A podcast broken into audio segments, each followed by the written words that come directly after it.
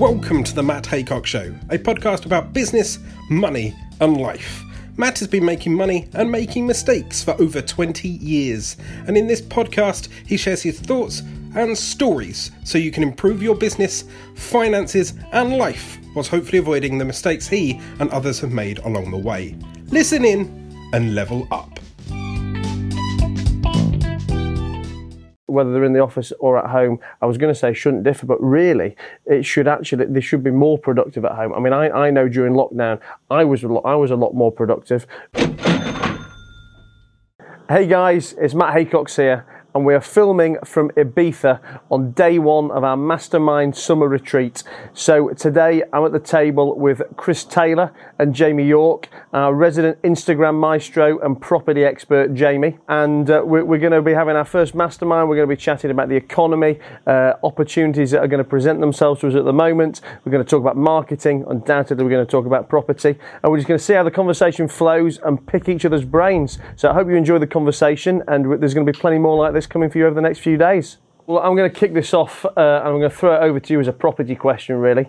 Uh, and I want to know what what kind of sentiment changes you've seen over, over the last few months as lockdowns happened, and then as we've started to come out of it. I mean, as you know, I mean, I've got exposure to the to the property space both as a trader and an investor, uh, but I guess you've probably got your finger a little bit closer to the pulse than, most of us. Uh, what, what, what have you seen going on, and where do you think the next six to twelve months are going to take us? Yeah, so it's a really great question. I think a lot of people are sort of throwing themselves at it right now. Um, in the property world, but it's it's moved so much in the last six months, more than I've seen in the last six years, to be honest.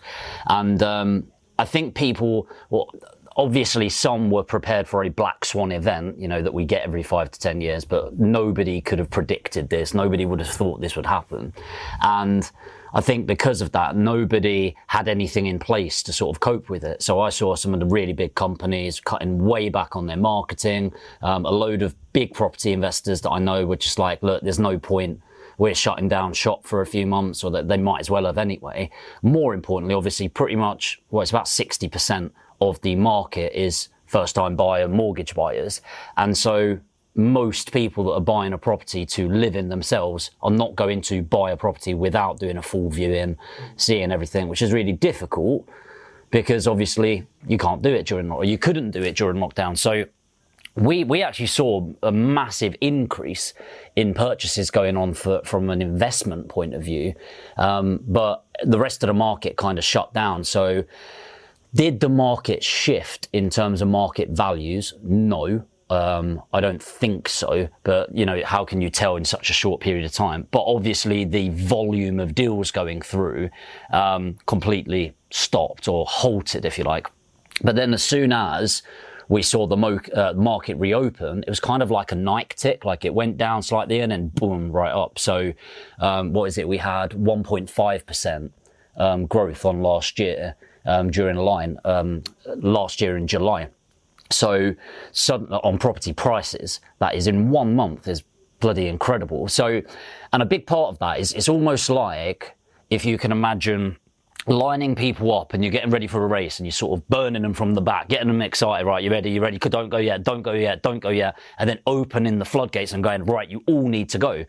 But there's only a certain amount of stock but there's a lot more people suddenly want to move, suddenly want to invest, suddenly want to buy their property and go, go, go. So actually, you saw a real strong rise in the market. And that there's a lot of confusion right now because there's the movement, which is pushing things up. There's the uncertainty that's pushing things down. There's people wanting to move quickly because they don't know what's going to happen and people that want to slow it down because they don't know what's going to happen. So Right now, I'm quite excited. We've, we've got a number of purchases going through. We trade quite a lot as well. Got a lot of investor deals going through. I think we've got between 45 and 50 going through legals right now. And, um, and yeah, it's just a really exciting time. The next six months, what do I think is going to happen? I actually think it's the next 18 months that we need to look at. You know, in the UK, we're so fortunate in I think how well the government has responded, you know, CBILS, B bills, furlough schemes. And sure, there were people that fell through the net. I get that, you know, you're never going to encompass everyone. But the downside of that much money coming in is you need to think like people are going, the government, wow, they've paid for this. Well, no, it's the taxpayers Like we are the government, we pay for all of that. So I think we're going to be hit um, with some complex taxes, and I think tax strategies are definitely going to be a thing of to be looked into. So hiring good accountants is going to be important over the next couple of years. But I do wonder what happens when BBLS needs to start getting paid back. What happens when CBILS needs to be paid back? What happens when people start investigating furlough and all of these things that every, everyone suddenly turned over 200,000 overnight, right? So they could get the 50K. And the thing is, even though the interest rate is, you know, zero point fuck all basically, but when it comes back to that repayment in 12 months time and it's 800 pound a month, how many small businesses do you know that can suddenly take on 800 pound a month on top of what they've got going already? Not many. So, you know, that's, that's going to be interesting. I think a lot of people are going to get fired in October. Um, because that's the first wave of the furlough. I think a lot more are going to get fired in January and February um, because the the grants stop, the, any help stops. You get your was it thousand pound for keeping somebody on. Yeah, and I think we're going to see some of the highest unemployment that we've seen in history, and I think that's when the money's going to start running dry. And that that's when there's going to be a dip but also massive. It's interesting what you say when you talk about the fact that uh, you know what a business is going to do when they've got to pay the 800 quid a month or, or whatever the figure is going to be in 12 months' time when they do have to start making the payments on the bounce back loans. Because one of the things I was talking about very heavily at the beginning of uh, at the beginning of lockdown was that this was really the event that kind of needed to happen for uh, for the cleansing of shit businesses. Really, in, in that you know I was I was talking very much about the fact that uh, UK SME has been bankrupt. Uh, for a very long time, you know, 6, 12, 18, 36, 48 months even. And, uh, you know, I can, I can tell you firsthand from the, you know, from the countless loan applications that we look at, you know, week in, week out, that a vast, vast proportion of UK SMEs have either been treading water or losing money for months, if not years. Um, and at the beginning of you know the beginning of lockdown, you know, when when the corona problems were starting, uh, you know th- these businesses were complaining that um, they were facing they were facing bankruptcy or they were under severe pressure because um, because of lockdown uh, and, and because of corona. And what I talked about very much was the fact that these businesses have I've been waiting for an event, you know, to, to effectively push them over the edge. You know, they, they, they talk about the fact that you know Corona was a killer for them, but these businesses were inequipped to be able to cover, so to be able to um, suffer a week of no cash flow, a couple of weeks of no cash flow. So, so at the beginning of lockdown, I was very much talking about the fact that you know this is the event we needed to kind of push these crap businesses over the edge, to give people a reality check, uh, you know, for, for them for them to realise that that business wasn't viable. Maybe they aren't business people, maybe they aren't entrepreneurs, and as hard as it may be for them to accept, you know, m- you know, maybe that was the time, you know, for, for the for the reset for the business, for the economy, and, and for the individual. But now, you know, coming out of this 12, 14 weeks after uh, having, uh, you know, ha- having made those uh, statements, that, the, they were actually probably um, worse off than we were when we started. Uh, by worse off, I, I mean you know, these businesses have been given even more support to keep prolonging the agony. And uh, you know, and what I thought would have been, um, you know, almost like a, a, worthwhile and important event to you know to, to push these businesses over the edge to you know to, to, to have that reset. We're now looking at the fact that with 10 grand, 15, 20 grand worth of grants, with 20, 30, 40, 50 grand worth of bounce back loans, uh, and and potentially some furlough money and, and potentially other bits of support, these businesses have actually probably never looked at so much cash. Um, and, you know, it's given them another 6, 12, 18, 24 months to survive. I mean, so, you know, some of these UK businesses have actually probably never had it so good. When I say never had it so good, I don't mean in terms of trade, but let's say in, in terms of the cash, that, you know, cash that they've got, you know, cash in bank. Um, you know, if, I mean, how many small businesses out there do you know that bust their ass week in, week out, working 40, 50, 60, 70 hours to just about scrape the payroll together at the end of the month to maybe make themselves a grand, 1500 quid, a couple of grand? And, you know, something I've always you know, talked very strongly about is the fact that, you know, you really need to ask yourself why you're doing it at that point. You know, uh, it, I mean, if you're going to, if you love what you do, and you and, and it's almost a, a passion project. Let's say, then fine. I'm, I'm, I'm not uh, uh, I'm, I'm, not trying to you know, belittle anyone's uh, anyone's wishes or dreams. You know, but but but, if you're setting out there to make a profitable business and working you know 50, 60, 70 hours a week and taking all the risk and all the stress that comes with it to make a grand 1500 quid at the end of the month, you what, I mean, what the fuck are you doing it for? You know, you, you, you, you'd, be, you'd be better off you know, work, working in a bar or you know, work, working at the at the checkout in Tesco's. And for these businesses, you know, who've been who've been used to having zero cash in bank at the end of the month, they're now actually looking at 50, 60, 70, 80 grand worth of cash.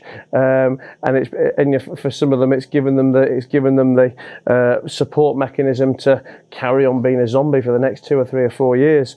Um, so I think it, it, you know it's going to be an interesting time. I mean, you know, I, am quite heavily involved in, in the insolvency world in terms in terms of uh, acquiring assets from insolvency and and and funding borrowers who are either going into or, or coming out of some kind of process and all my all my conversations with insolvency practitioners at the beginning of uh, lockdown were around the fact that look, you know, nothing's going to happen for two or three months now, but you know, when we start to come out of this in you know August, September, October, you know, they think they're going to be busy again, and look, we're starting to see that in some of the, in some of the bigger businesses, I mean, particularly leisure, because I guess that's you know, that's been the business that's been hardest hit. You know, the your, your biggest expenses are staff and, and staff and uh, rent, and okay, whilst furlough's been of assistance up to now, it's going to be of less assistance going forward, and there's and there's certainly been no assistance uh, as far as support for rent has been, unless landlords have chosen chosen to give it for you. So I guess these are the bigger businesses that have been the, the hardest hit, uh, and and they they've been the ones that are now starting you know starting to file for administration, starting to go into CVAs and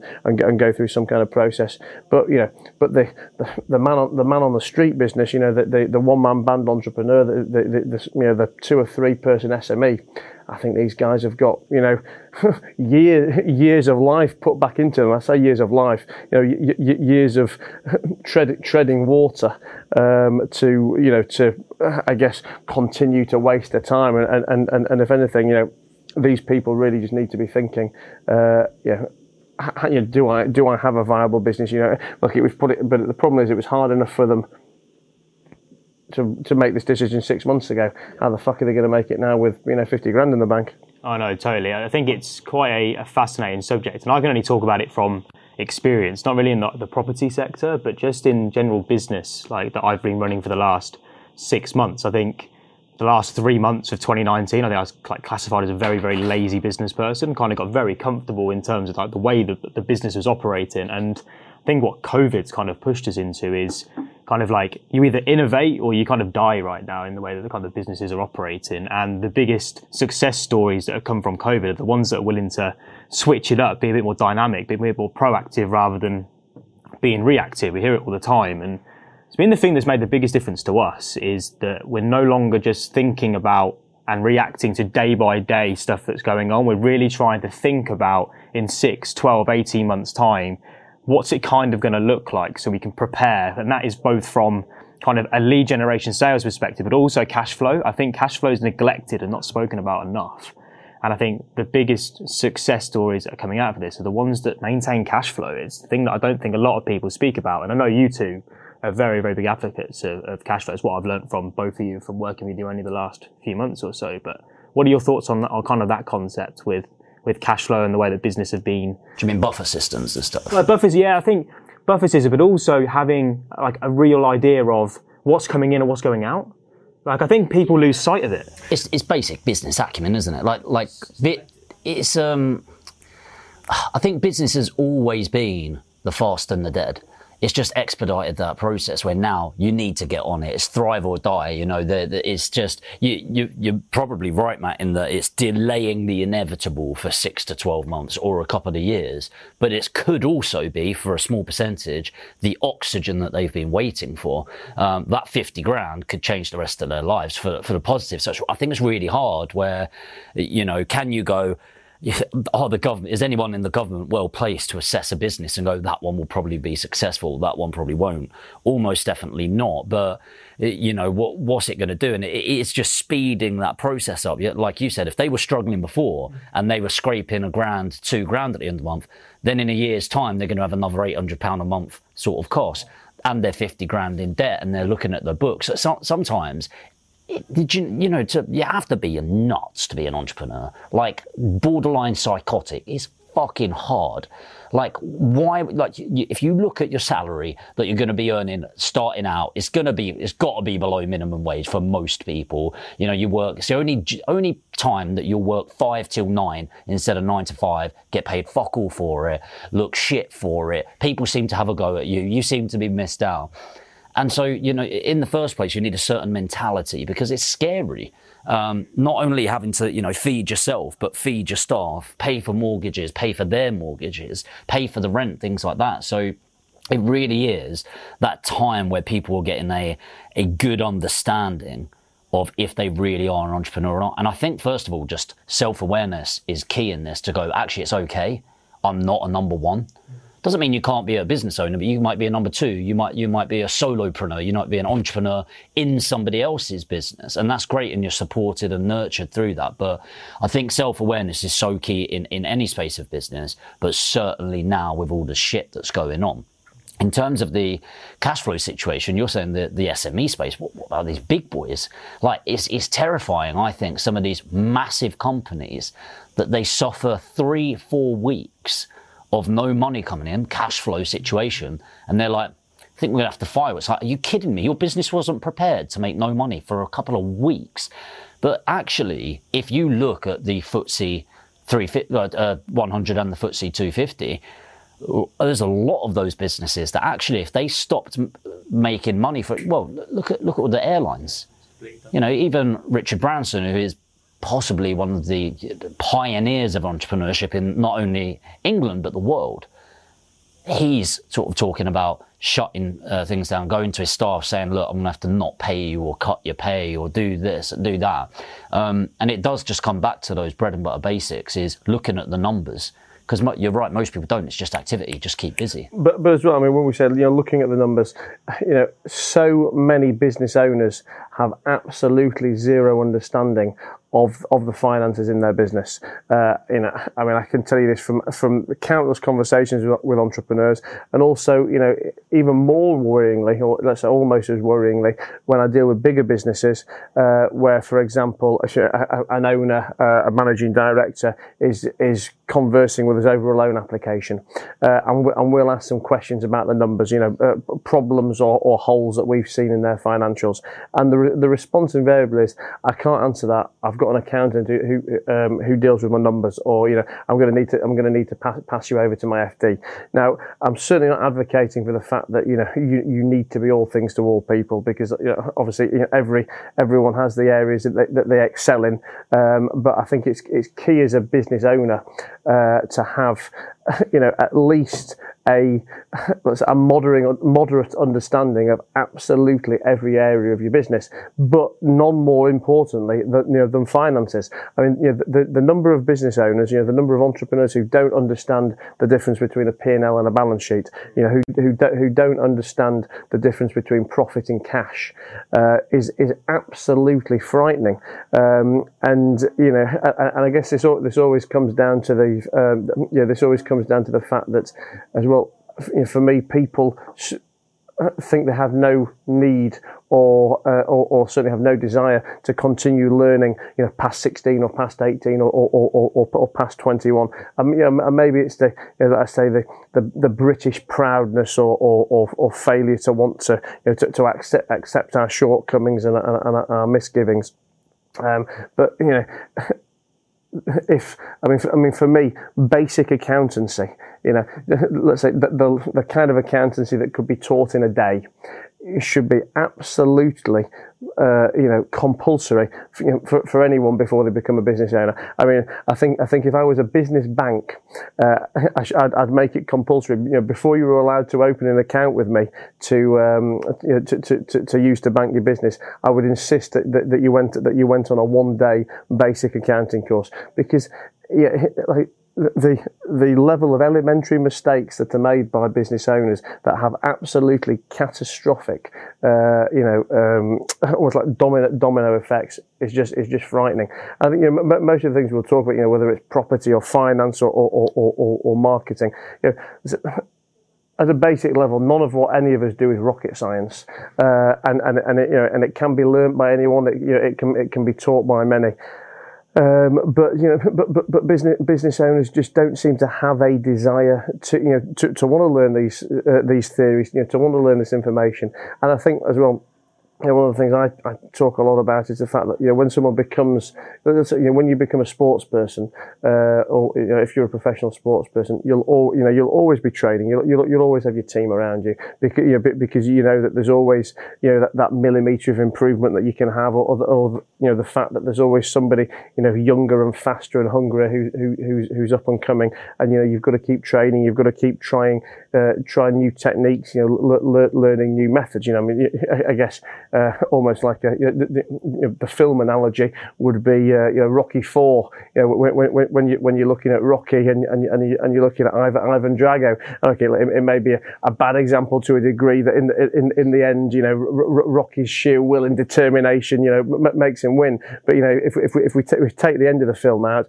you know, the, the fact is, you know, when when you look at his training compared to Ivan Drago's, it, it's it's absolutely it's absolutely prehistoric. And if it wasn't the fact that it was a Hollywood movie. Uh, and, and, and, and, and that we, you know, we need to believe in Rocky and we, and we need to will him to win. You know, there's, there's no way that someone like him could con- could consistently better someone like Drago, who is who's constantly being tested and tweaked and improved uh, and, and improved and bettered. Um, and uh, and yeah. Well. I was just trying to think of the word. I was, why is that? Why does it keep coming up? Why do these problems? And it's just ego. Um, if you could take ego out of people, the problem is if you take too much ego out, then the drive can go because actually the ego is what fuels the the rewarding instinct that you have. But also, we have this weird sycophantic view on everything. Like, oh, you know what? I work all these hours and I I, I don't even pay myself from the business. It's just like you're a fucking idiot. Then yeah. it's just like why are you? Why is that? Why is that a badge of honor? all the time. I work myself to the bone. Why, why is that? That's cool. And I graft, but it's like, why is that a badge of honor? Um, and it's, it's also around self education. You know, honestly, we could learn a lot from um, the Americans on this. That self education is just where it starts for them. Um, you know, it's constant reinvestment. And if you look at all of the um, professional, you have CPD, right? Continuous professional development. As a matter of course, you have to do it on a yearly basis if you are a uh, a lawyer, for example, constantly reinvesting in your education. And I'm I'm big on education. I've invested a lot of money in my education. Um, I've got it as part of staff contracts. If they want to go on training courses of some kind, I'll pay for them um, and stuff like that because it's so important um, to push. And having that again, we talk, spoke about self awareness earlier. The self awareness to go, I don't understand this. Um, I, I think to a level, you need to have at least the core principles, the one day course. Are you going to be a tax specialist? No, you can hire people. Um, it's, it's like the whole, um, Elon Musk thing. I was, like, I didn't go to Harvard. Um, but I hire people that did. You know, you're, you're always hiring people smarter than you in their niche. But I still want to know the generic ways that pe- that things are working. And it's it's the same with getting help in all areas is that we seem to want to learn from doing the the school of hard knocks. I love it when i see it on somebody's facebook and i'm just like you're going to struggle forever. And it's just like why would i want to learn from my you know learn from your mistakes? Fuck that. I'd, r- I'd rather learn from yours I want to find out what problems you come up against in, in business because I don't want to repeat them. And you know, you go to anyone in bankruptcy that's been through bankruptcy. Are you happy you learned from that mistake, or would you have preferred to learn that from somebody else? You know, it's it's it's this weird thing that we have to go through something ourselves. But actually, if you educate yourself from the beginning, the areas that you lack, and and even from a um, you know, I know this isn't about mental health, but mental health perspective, if you go to America, pretty much every white collar will have a psychiatrist um, is that the right word? Psych- yeah, a, a, psychiatrist that they'll see on a monthly basis. Cool. Therapist. Therapists. How come my therapist? My ther- is, that, is that how they sound? How come my therapist? But over here, it's almost like a, if you've got a therapist, you're weak. Yep. And it's just like, again, that's ego. But if you take that out and get the support, get the education and push yourself forward, you know, let's link back to what we were actually talking about. But I think there's huge the opportunity, huge the opportunity for the right person. I think it's just a bit of a. I always look at this self education thing, especially as like a business owner. And I think the one thing that it's not just I've struggled with it, people that I've I've worked with, consulted for, struggle with it as well. It's like, what do you actually look to learn? Like a footballer, for instance, knows what he's got to train, like every single aspect, like fitness, stamina, weight training, nutrition's got to be on point, um, flipping shooting, penalties, free kicks, whatever it is that you're looking to do. They've got set flipping training plans to do. And I think as entrepreneurs, if you if you can lay out what that training plan is and start off with the core foundations, but I don't think there's many many courses or educational systems out there that really teach that in terms of like the, the fundamental breakdowns of what an entrepreneur really needs. Because again, like I think there's so many different, and every, the biggest thing is obviously everyone's unique and specializes in different things. Like I spent probably 90% of my time in my education with the marketing business, just learning about how the social media platforms worked. However, as a business owner, within six months, suddenly those skills, I'm not actually doing that day to day anymore because we've now got a team in place that's doing it. And you go from being an operator, and I'm at a completely different level to you guys in terms of where you are in your businesses, but I'm now moving into that managerial type role, into that director type role, which I've not really done particularly brilliantly before. I've always been, you know what, um, I can do it better myself, so I'm just going to keep control of it. I've always been that perfectionist trying to do it. And I think that's been the biggest thing that I've had to educate myself on. I think that's the thing that a lot of we call them SMEs, but they're not really like startup businesses where they get trapped because they're not willing and don't know how because it's quite difficult to to learn and well, find. Well, I, th- I, think we have these same problems, you know, whether it's us, us, as business owners or whether it's, you know, whether it's members of our team. That you know, ultimately, you know, every time the business gets bigger, or every time you know a, a member of staff does a bit better, you know, they, they get promoted. But you know, they're never normally, uh, let's say, you know, qualified for that promotion. Other, other you know, they, they, they need some some method of uh, of let's say thanks being you know thanks being told to them you know they, they, they need that pay rise you know they, they, need that new title. But you know but but for example you know you may be the best salesperson in the world hammering the telephone building the pipeline closing the deals and making money you know that uh, I guess that perceived next level of promotion is to make you to make you the sales manager but know, they are two completely different roles. And and you go home on a Friday night, having been a great salesman, you know, with years of experience behind you, and you come to work on Monday morning being, you know, a complete virgin manager, you know, with no with no management skills, you know, with, with no no qualifications, you know, to, to, to actually let you do that role. Um, uh, and yet people have the arrogance to think that, um, well, I guess the the members of staff have the arrogance to think that they don't need to be trained, and the business owners have the stupidity to have to have not not trained them prior, prior to the job. And I listen, I, you know, I talk, I talk about this uh, not, uh, you know, not as someone who's, who's, who's necessarily done it perfect or even done it right, uh, but you know, by any stretch. And I, I guess, you know, you know, we talk about, um, you know, learn, learning from our mistakes or, or, or, learning from others. And you know, I guess unfortunately, I probably spent the first 15 years of my business, you know, learning from my own mistakes before I, I fully understood and embraced the concept, you know, the concepts of, of mentorship and you know, standing standing on the shoulders of of, of giants.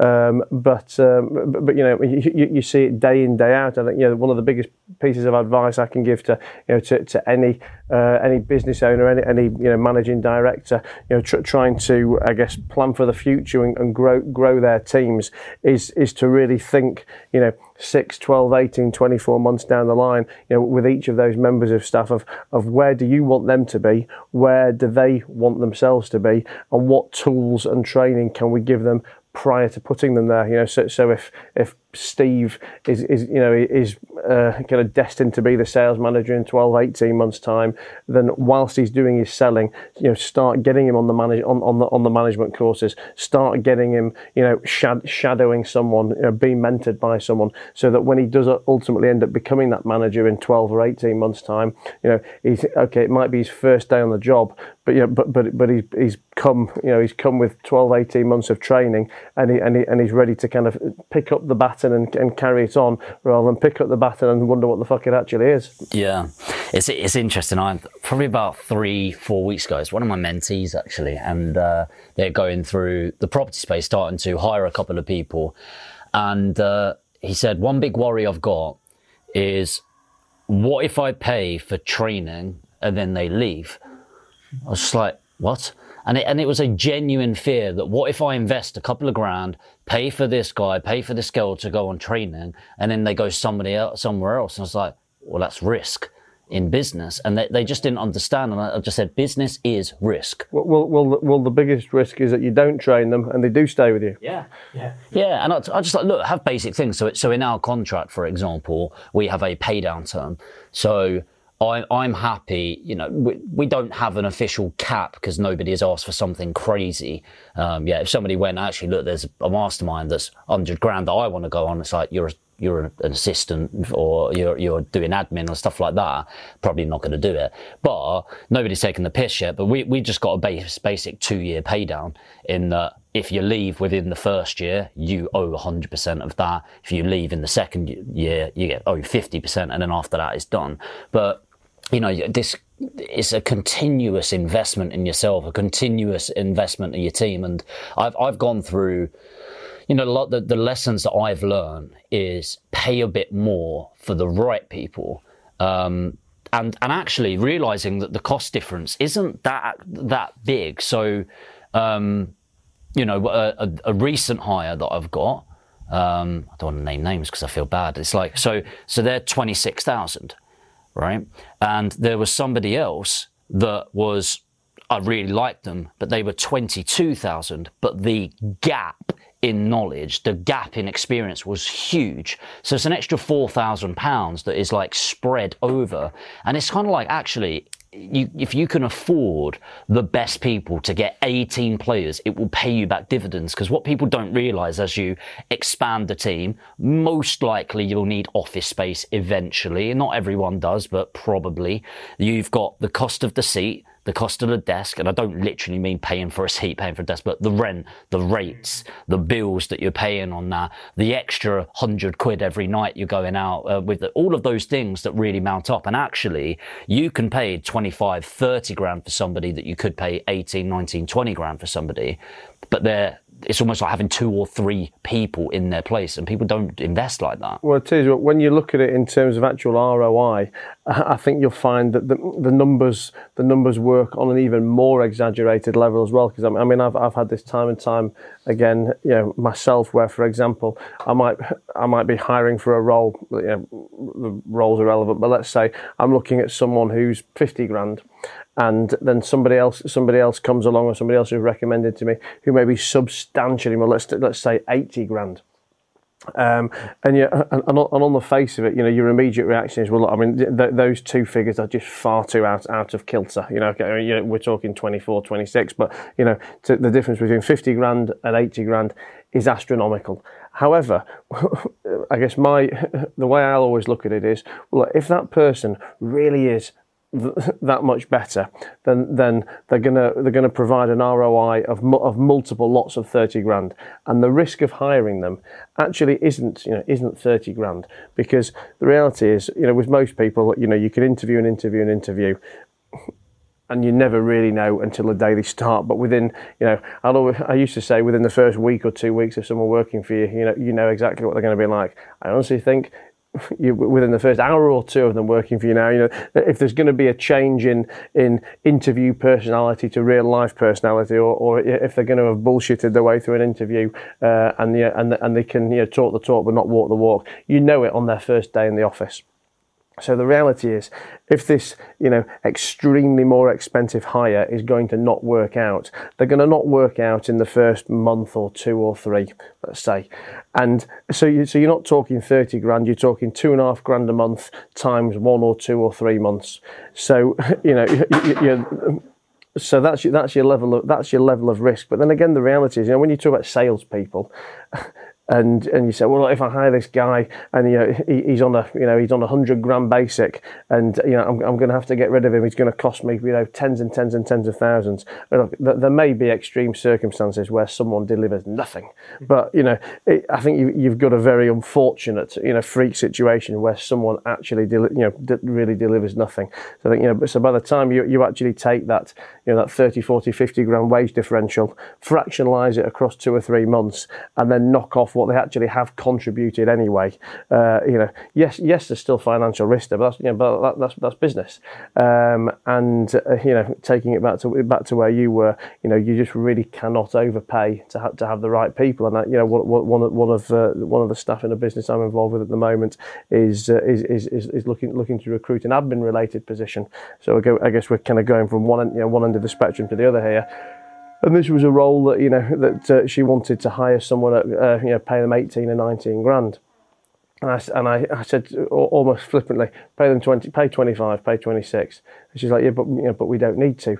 And my view is that even if, you know, you, you're just getting someone to make the, fact you know, to, to make the coffee and do the photocopying and you know, do, do, a bit of admin around the office, the caliber, the difference in caliber of person, you know, you, would get from, you'd get from 18 to 25, or you know, or, or from from you know from minimum wage to minimum wage plus a pound or two an hour is just astronomical, and you know, and, and the the positive the positive impact that this person will bring on your business compared to the negative impact that this person will on the will bring because you're spending all your time teaching them how to do something you know reminding them reminding them where the right filing cabinets are. You know you, you just you just cannot you know, you just can't overpay for you cannot overpay for the right people. Yeah it's a very very good point. I, I, I you picked on I picked up on something that you said uh, just a second ago when you were when you were talking about it and it was all about like office space and how with everything that's gone on in the world right now, how everything's kind of like changing. So I've always wanted like laptop type life, right? We're in a flipping insane place right now with this scenery and stuff. And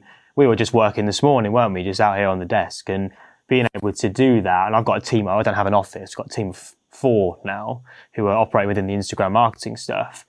And to be fair, I, I kind of come at it from as long as they get their work done and they are delivering and hitting targets, hitting quotas that we put in place to measure, I'm quite happy. I don't really mind where they are because I want them to be able to kind of experience the same lifestyle that we have, earn good money whilst doing it, and have fun at the same time. And I've kind of embraced that and all. Uh, but obviously, I've been in your offices, and again, you, have still got that office culture. But with the way that Corona's gone, the pandemic's gone, what's your what's your kind of take on it? Will you always have an office, or would you scale yeah. it back? How would yeah. you work it? No, no doubt in my head at all. Um, that's not what it has taught me is that people can do bouts of staying home, but there's there's so many more benefits um, to it. So there's the control aspect where you can see, smell, touch. Not your staff, you can, you can see, you can, it is that accountability. And when people, it's kind of like virtual assistants. So we've got virtual assistants over in the Philippines, um, and we don't screen check like at all, like a few times a year, but we always let them know, are you okay downloading this on your computer? What it means is at any point we can be watching your screen. Do you feel comfortable with that? And just because they know that, it's like this mentality uh, type thing. But what I did notice is a few things during lockdown is people had the initial getting used to being at home. Then their productivity went up and it was, it was never on par with being in the office. It's, is probably at 80, 90%, which was fine going through that period.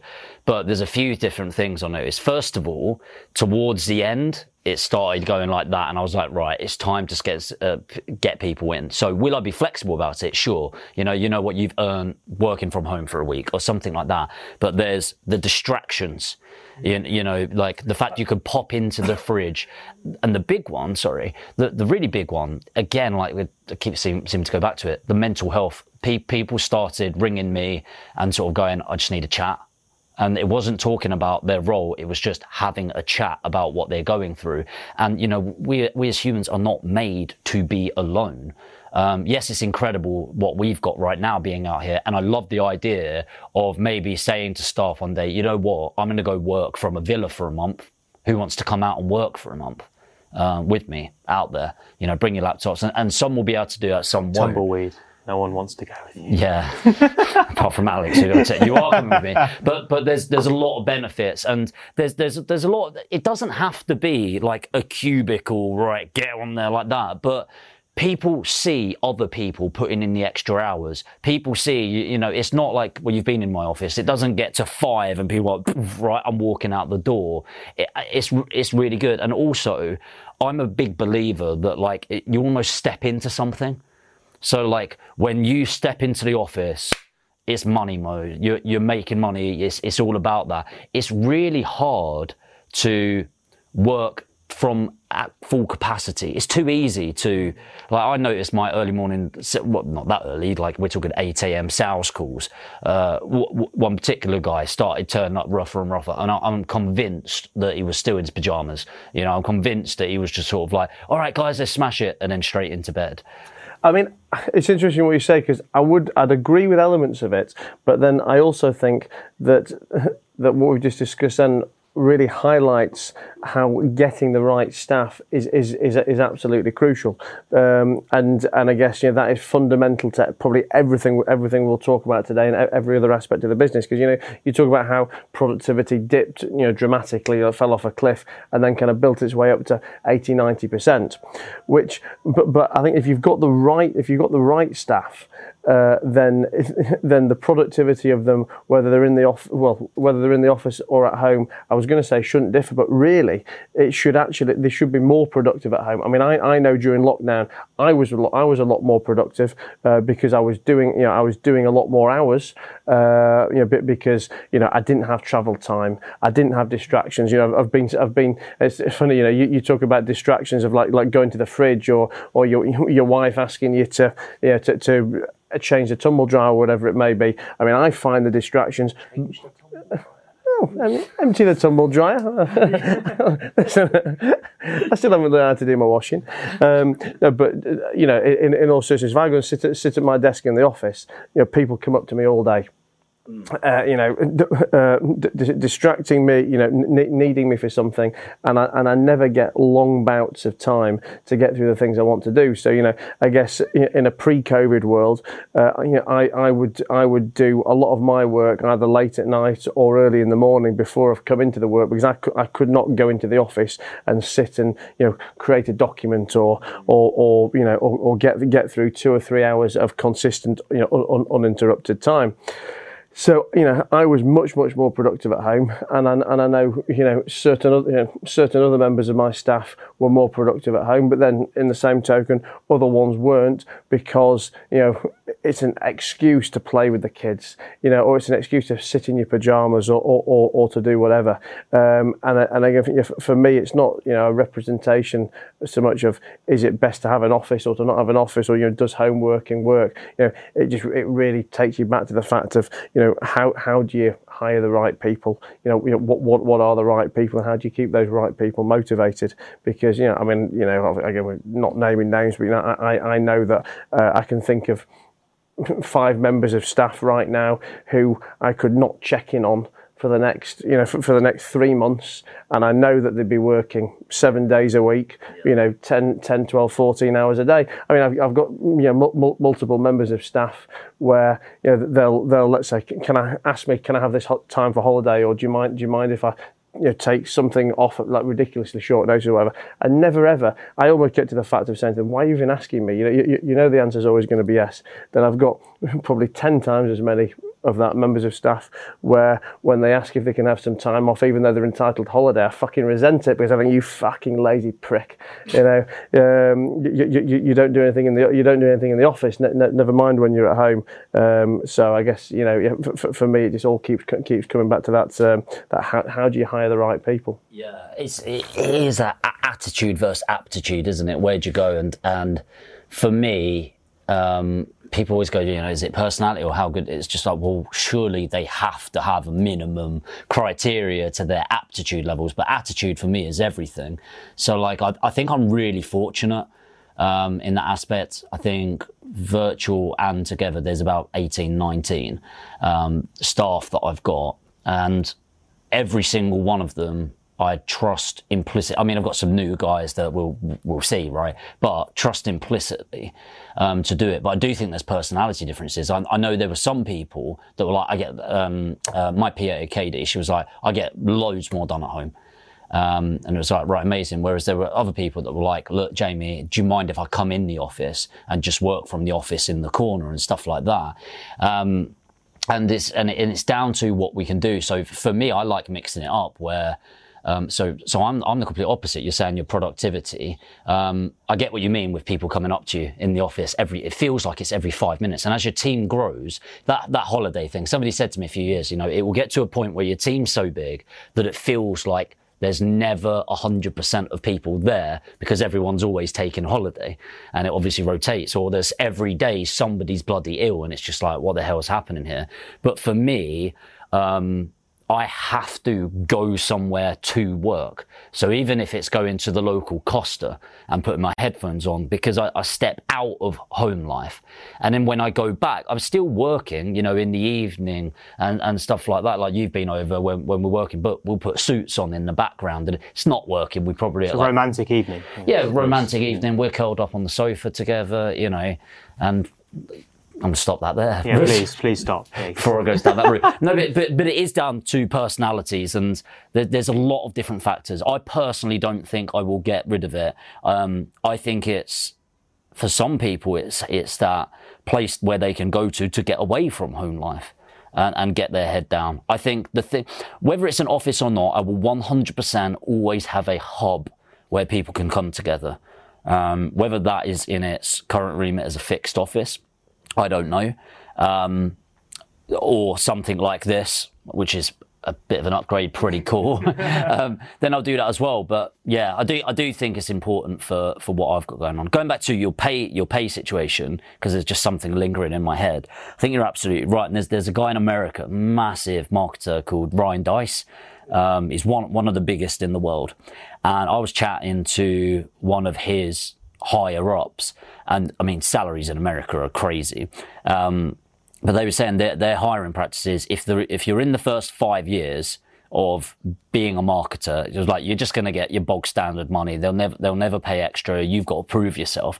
But then once you get to a higher executive level, they'll pay usually thirty percent above what you'd get anywhere else. And I was just like, that's a fair wedge. And it's like, yeah, but it's negligible. You know, so they gave the example of $100,000. And I was like, that's, that's some big bloody money. It was like, yeah, but standard out here. $100,000, we'll pay them 130. I was like, okay. And it's like, yeah, but that extra 30 grand, make sure that they if there's a project that needs to get done, they get it done. You are attracting the best in the industry because everywhere else they're negotiating between 95 and 105 and you just come in and go I'll offer you 130 it blows them out of the water. And you know you know it's not that money is the sole motivator for people. That's like number I think it's number 7 on most people's list. But it's just like you know it's it kind of takes something away, doesn't it? It takes away the risk of somebody coming in and taking them because of the money. Um, and it's a big thing of price is what you pay, value is what you get. Yeah. And I know we're not specifically talking about today, but you know, so, something I'm always a, a, big advocate for is uh, you know is understanding margins and finding business models that have fat margins, or or finding ways to add value to your business to be able to to be, to be able to increase your margins, increase your gross gross profit.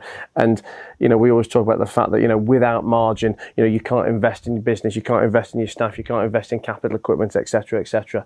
Um, and I guess you know when we use words like negligible, here, uh, you know, this is this is you know the, the case in point that you know on the face of it, you know, paying that extra thirty grand a year sounds sounds very expensive and is going to seriously seriously cut into your margin. But if you if you can find a, a business model or find a way to make your business model have 10, 15, 20, 30, 40 percent higher margins than your competition, then you can very easily pay these increases of salary, uh, and, yeah, and and all of a sudden, you know, your, your life is so much easier uh, because you know when when you've got staff that aren't causing you problems and you've got fat margins and cash in the bank, all of a sudden, you know, the, the, the, business horizon looks very, very different.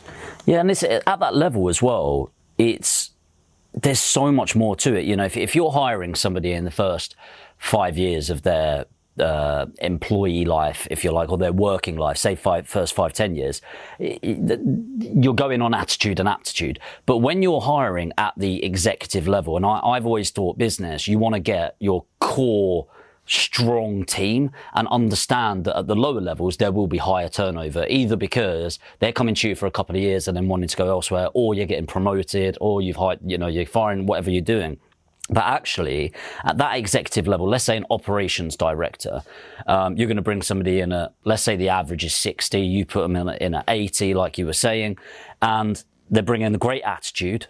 Um, you bring in all of those years of experience. And I don't just mean for them, but the cultures that they've been in.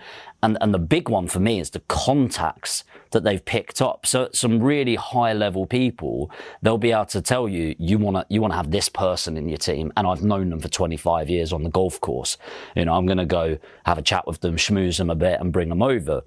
Um, it's the access to finance that they've got because, well, obviously you're in the game a little bit with, well, in heavyweight, not a little bit. Um, and I'm a big believer. It's, it's, it's all about relationships in that, you know, is can you know, like and trust them? And if you've got somebody that's working for you that's got a 25 year relationship with all of the bank managers and stuff like that, that's going to bring a huge amount. Even, and actually I'd almost go because, because you know, it's the it's not what you know, it's who you know. I think that's utter bullshit. But I think who you know adds an incredible amount of value um, on top. And for me, if there was somebody that I was like, oh, I'm deciding between these two people, that one's got a little bit less experience, but man, that guy's black book, I'd take them. I'd take them all day. 100%. I think that's like one of the things I think it's worth talking about actually because I think we're all very, very good at it in our own different way. But I think it's probably one of the most underestimated skills in terms of relationship building as a as a business owner. I think it's the one thing like being able to like I mean, looking at this, like the opportunity that's come just from this trip, like just from being able to connect with someone just over like a three to four hour period sensibly. And I just think, um, what, what are your thoughts on it? Like, I personally believe it's like one of the most underestimated. It's very, very difficult to teach. However, if there was some way of being able to teach, it's like basic communication skills. Teach what? Relationship Just building. relationship building, right? I think it's the thing that's definitely the reason why I've been able to scale so quickly. I would never been able to do it if I didn't have the, the support, the friends, uh, the mentors, the guidance around. And yeah, you got to pay for mentors and all that sort of thing. And you almost got to make a name for yourself somehow. But it's 100% the thing that I don't hear many people talk about. I mean, I mean, I always find it quite a hard thing to, let's say, to put my finger on and explain in terms of how to do it or how to do it better. I mean, I mean, one hundred percent. You know, I'll always say that all of my successes, or, or certainly the vast majority of them in business, uh, you know, come come from relationships. You know, whether that's uh, you know get, getting an investor because of a relationship, or being introduced to a borrower because of a relationship, or, or being being able to you know meet the right members of staff, or even even in, in into your personal life of of having great relationships, you know, with with, with the right friend or, or, or your girlfriend or your wife or your kid or or, or, or whatever that may be, um, and you know. I, but then I also find it hard to say, well, how do you how do you build those relationships? And I guess, well, everyone has to know in themselves, uh, you know, I guess, you know, what you like, who you get on with, you know, and how, how do you build that rapport and how do you build that connection? I mean, I actually was having this conversation the other day with someone uh, a bit before you guys got out here, and he was saying, "Well, you know, how do you build a relationship with a dick? You know, how how, how do you, uh, you know." Get on with someone that you don't get on with. And uh, and my only answer to him really was, you know, you you can't win everyone. I mean, if if, someone is a dick, then the chances are I'm not going to want to build a relationship with them. No, no you know, I may be in a a, a a, more fortunate position now because you know, let's say I've, got X amount of scale and you know X amount of money, so that I don't need to deal with the people that I don't want to deal with. But even so, I guess you know we, we all we all still have our price. You know, if if if there was someone who was a total dick, but you know, I was had the opportunity to you know, do a very very substantial multi-million pound deal with him. Then obviously I'm gonna I'm gonna put my preferences to one side and uh, and, and and try and try and get on with him. Uh, but you know, I, I, think for me it's it's finding people who um, who you want to do business with or you want to build a relationship with because you think that you will be able to benefit each other then assessing whether or not you know you do genuinely like each other and, and, and can and can build a relationship uh, and then and and then just be normal. Now i guess you know we're talking about this you know this here in ibiza and i, I think that ultimately you have to you know you have to invest in relationship building. Now whether that's an investment in time or an investment in money uh, you know it's it's impossible to build a great relationships you know without that investment. Um, and um, I guess you know to, to, to, a degree as well you know it, it almost depends uh, the more you're willing to invest, maybe the deeper and the quicker the quicker the relate the relationships can be. Um, but I think if you're building the relationships with the right people, um, and you've targeted those people properly in the first place, then the ROI on any investment you make, you know, sh- should make it an investment as, as, as opposed to being a cost. You know, I mean, you know, c- c- coming coming here for a couple of weeks, um, you know, and, and having people here and, you know, and doing the things we do, you know, you could look at it and say, well, that's that's a phenomenal cost. You know, now whether that's a, you know, and we can contextualize this to anything, whether you're spending 10 grand, 20, 30, 40, 50, 100 grand, you could look at it as a 100 grand cost. But the way I'd look at it is saying, well, look, if I've put the right people in that situation, situation, uh, you know, the, the relationships that I'm going to have built by the end of that two weeks, uh, the, the, the, the business that I'm either going to have done or have the ability to do should be well, well, well in excess of the cost of actually putting it on in the first place. And, and if it isn't, then that's really my fault and my failure. Yeah, you, you just got to want to do it. I think that's the biggest thing. Like, uh, for anyone like starting out, is the thing that I really knew very, very quickly that networking was going to be the thing that got me to where I wanted to be very, very quickly. I did it from a social media point of view, was that the more I was visible, the more I, became known, the more people wanted to be around me and then get to know me. And then that led to business opportunities. Like we met at a networking event, didn't we? So did we. We all met at different networking events. And because we're putting ourselves in positions to actually communicate with people, say hello, introduce yourself, grab a beer, take someone out for some food. And it's, it's, it's not difficult to do, but I think people just take it for granted and don't spend the time doing it because they get trapped in I've just got to sell, I've got to market, I've got to be in my operations, I've got to train people. But actually, the number one thing that enables you to scale at speed is just building relationships with people, taking the time to go to events, taking the time to go out for a meal. I mean, we all went for a meal before we went away. Like the business that's done on that sort of table for three hours. I mean, it's hard to call that work, but ultimately it is. It's like how we spend our time so powerful. Well, I had uh, you know had a conversation with a, with a, a, sales guy who works for me. You know, uh, I remember this a few months ago. You know, uh, the guy the guy worked for us for a few years. He had no relationships. He, he wasn't he wasn't selling well at all. He wasn't selling well because he didn't have any relationships. Uh, and he was saying to me that you know he, he didn't know how to build them, didn't, didn't have time to build them. You know, didn't know where to go, what to do. And even at its most basic level, I'm saying to him, right, every single day you come to work, so five days a week for you know for whatever, 48, 48 weeks of the year. You go for lunch every day with the same people from uh, the same people from from the same office. You know that that one that one hour a day.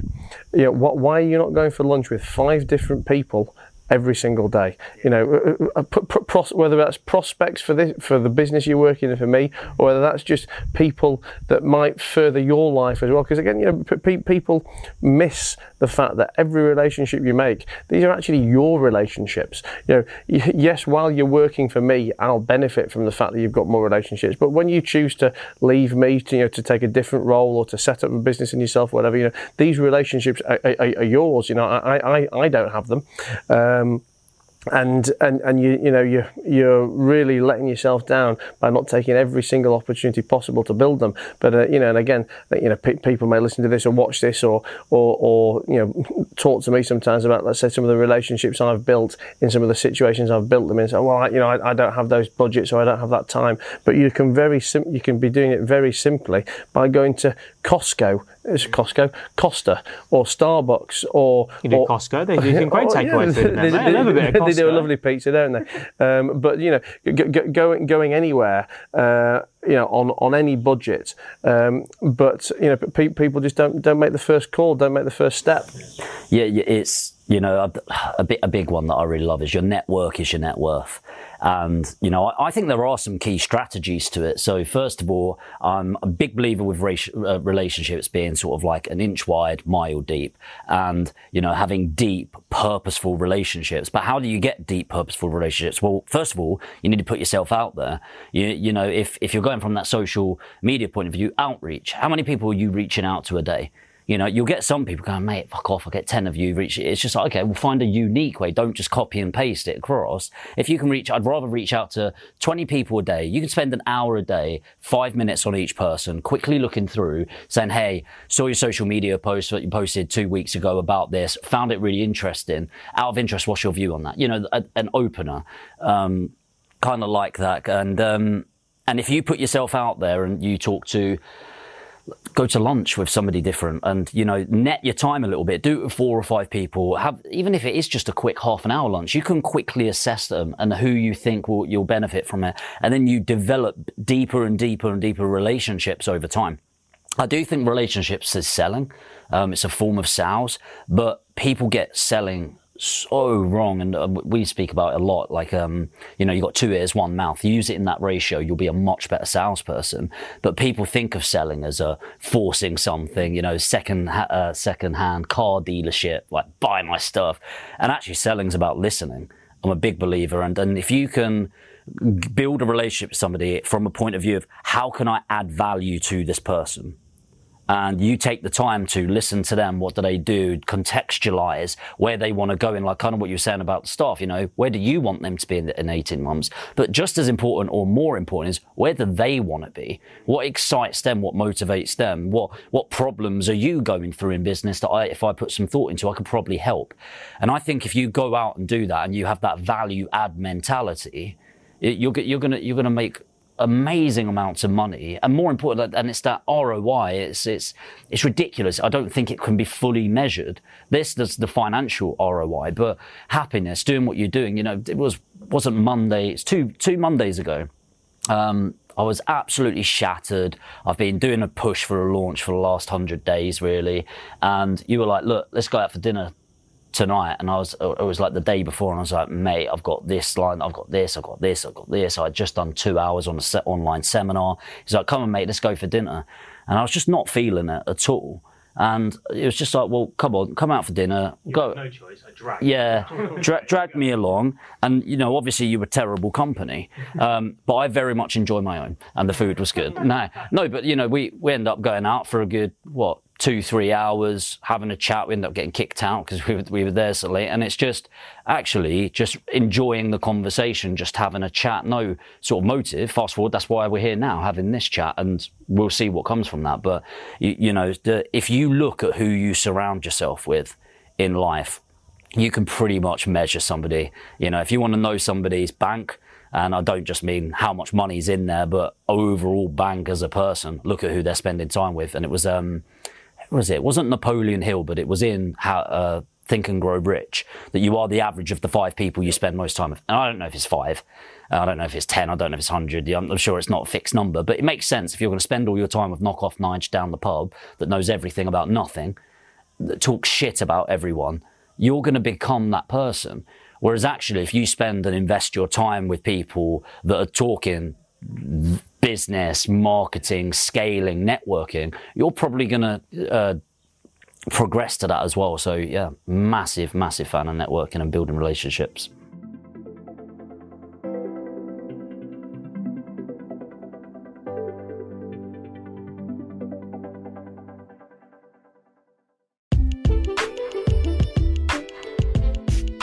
Thank you for listening to the Matt Haycox Show. For more Matt, check out his YouTube channel. That's youtube.com forward slash Matt Haycox. Or go stalk him on Instagram and Twitter, the Matt Haycox. And we'll see you soon.